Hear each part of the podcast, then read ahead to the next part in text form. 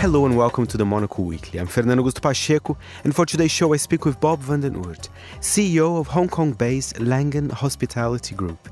This year is said to be the best performance in history for the group across its 32 hotels in four continents. Bob tells me a little bit more about it. Yeah, thank you so much, um, Fernando. It's great to be here. I'm a great fan of Monocle and really lovely to have the time to chat with you and indeed your, your readers. Um, look, I've been with Langham now for 25 years and um, I started in, uh, in Boston. Um, and then from Boston, I went to Hong Kong, did different roles, different positions, worked in different parts of the world. Um, came to London uh, to manage our Langham London here and indeed overseeing our hotels in the United States and the Middle East and Europe. Um, and of course, now I've recently gone back to Hong Kong uh, to take over the helm of the group. And uh, it's a privilege to, to do so. So, Bob, you've mentioned before that you've used to work quite close to the Langham, right? Yeah, that's right. When I started my career, I think I was um, 20, uh, 20 years of age, and I was working in this hotel across the street from us here, the St. George's Hotel. I was in charge of breakfast in those days, and every morning I would look out of the window um, at this hotel. It was the Langham Hilton in those days, and I always thought, gosh, if ever I can work at a hotel like that. So it's great that I've now come full circle um, and not only having worked at the Langham London, but now actually overseeing the whole Langham Group. It's very exciting and, and it's a dream come true. How do you see hospitality now? I know the industry has been through very difficult years because of COVID, but I see a resurgence there. Yeah, um, great question. Um, looking at our numbers, um, it's going to be a record year for us. Um, we're very encouraged with the trends that we're seeing. Our US hotels are doing particularly well uh, with record um, revenues, and indeed here in London. Um, China and Hong Kong will take a little bit more time to get back at 2018 levels, which is before COVID and before the Hong Kong protests.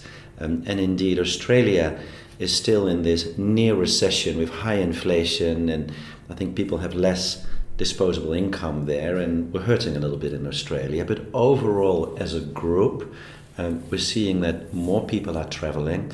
We're seeing that corporate, particularly regional travel, is very much back. Corporate events are back, and then the leisure end of the market, particularly out of the United States, is also back. So uh, we're very happy where we are, and to indeed posting uh, a record year after COVID, it's great to be seeing that. What about London? I know some markets are taking their time, a bit longer to recover, but what about the city we are at right now? this is where it all started for yeah, us. Yeah. Um, this is basically our flagship hotel. Uh, we've named our company after this hotel, uh, the Langham Hotel, uh, situated right here on Langham Place. And indeed, it was um, opened in 1865. It's one of the very first grand hotels here in Europe with um, beautiful rooms, but moving elevators, running water, air conditioning.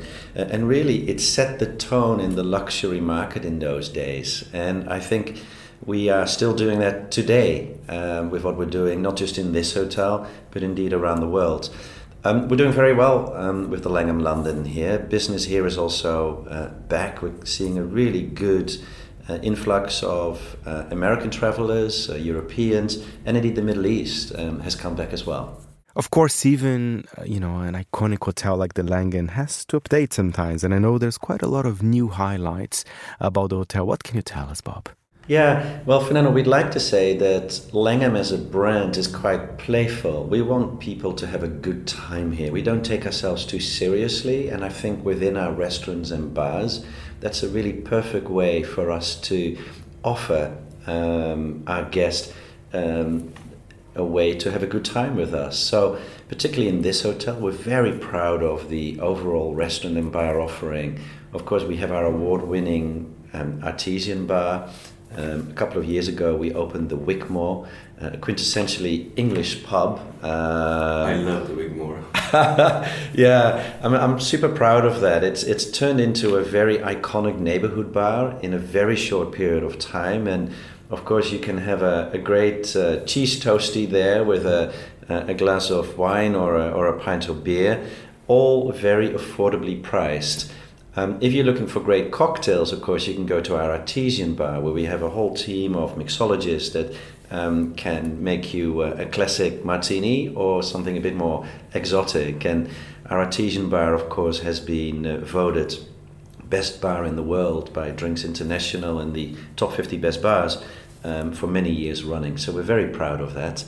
Uh, we recently partnered with Angelo Sato in Artesian Bar. He's got his own uh, joint in Soho, uh, yakitori uh, cuisine. So you can have not just a cocktail, but you can pair it with Angelo's uh, yakitori dishes as well. So we've got these two great bars. Of course, we still have Michel Roux here as well, who's overseeing the entire um, restaurant and bars for us in the hotel. And uh, recently, indeed, we announced a, a new partnership uh, with Jean Francois Piège. Um, he currently runs his restaurant in Paris called Mimosa. It's a French Riviera kind of cuisine, um, which he's going to bring here to London now. It's all done in a very casual setting, but really good food. He's got two Michelin stars in Paris, and I'm sure he's hopeful that he can um, bring that here to London as well. And then, of course, finally, we have our afternoon tea. Um, you know, Fernando, this was the first hotel in the United Kingdom to be serving afternoon tea. And um, we're really proud of that. It's won many awards since. And if you just go there uh, any afternoon, it's um, not easy to get in. The pastries are very well thought through by Andrew Gravett and his team. He's our head pastry chef. Uh, but it's just a great experience, beautiful pastries, nice teas. Uh, with our tea sommeliers, and we're really proud of that. Oh, and I must also say, we have a cooking school here too, uh, called Source. Um, if you want to learn the tricks of the trade and um, want to hear it direct from Michel Roux, um, you can actually uh, book um, your seat in our cooking school and have an experience with Michel Roux as well. I mean, the location of the Langham is great. Wow. Yeah, I think so too. And you know, I, I used to live just around the corner here in uh, and uh, I'd like to say that really we're at the center of four villages. You know, you've got Marylebone, Fitzrovia, Mayfair, and indeed Soho, and all of that is within five minutes um, walking distance. So I can't think of a better hotel in a better location than we are. What about next year? Are there plans for new openings that are going to keep what you have and improve it? How do you see 2024 at the moment? Yeah, so right now we have 32 hotels around the world, um, over four continents, um, and we have 12 hotels in the pipeline to be opening over the next uh, couple of years. We've got a beautiful hotel coming up in Venice, and it sits right on Murano Island um, on the lagoon, um, and it used to be an old glass factory, which we are taking down.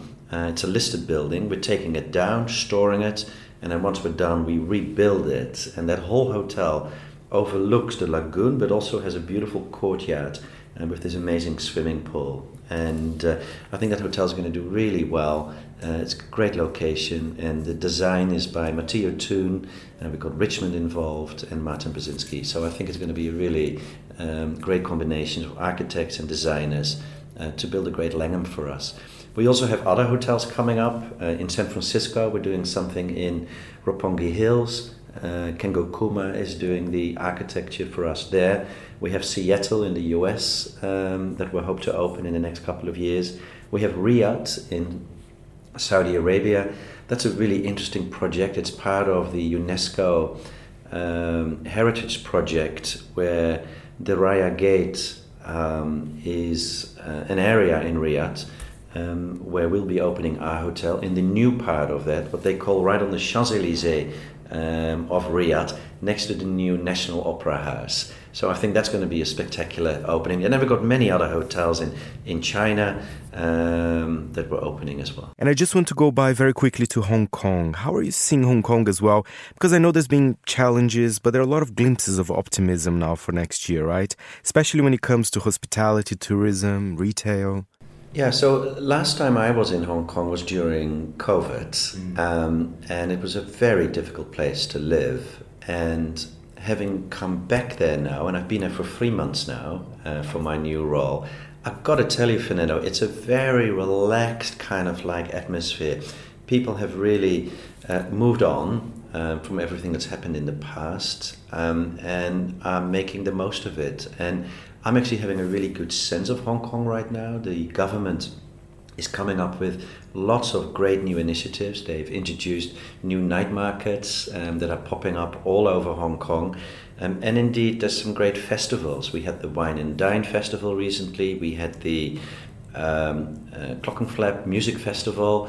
Um, and indeed, we had the gay games as well in the last couple of weeks. And all of these events were very well attended, uh, and people had a really good time. And if I look at our numbers in our hotels, we're also seeing uh, an upward trend there. We're not quite yet at 2018 levels, you know, pre COVID and pre the protests that we had, but I'm confident that next year we can get much closer to those numbers. And of course, it helps that the border with China is, is open and we're having lots of uh, mainland Chinese coming to Hong Kong uh, for their weekend breaks and indeed their, their holidays. It is still a very good place to come uh, for shopping and good food and just to relax for the weekend or during the week uh, for that matter.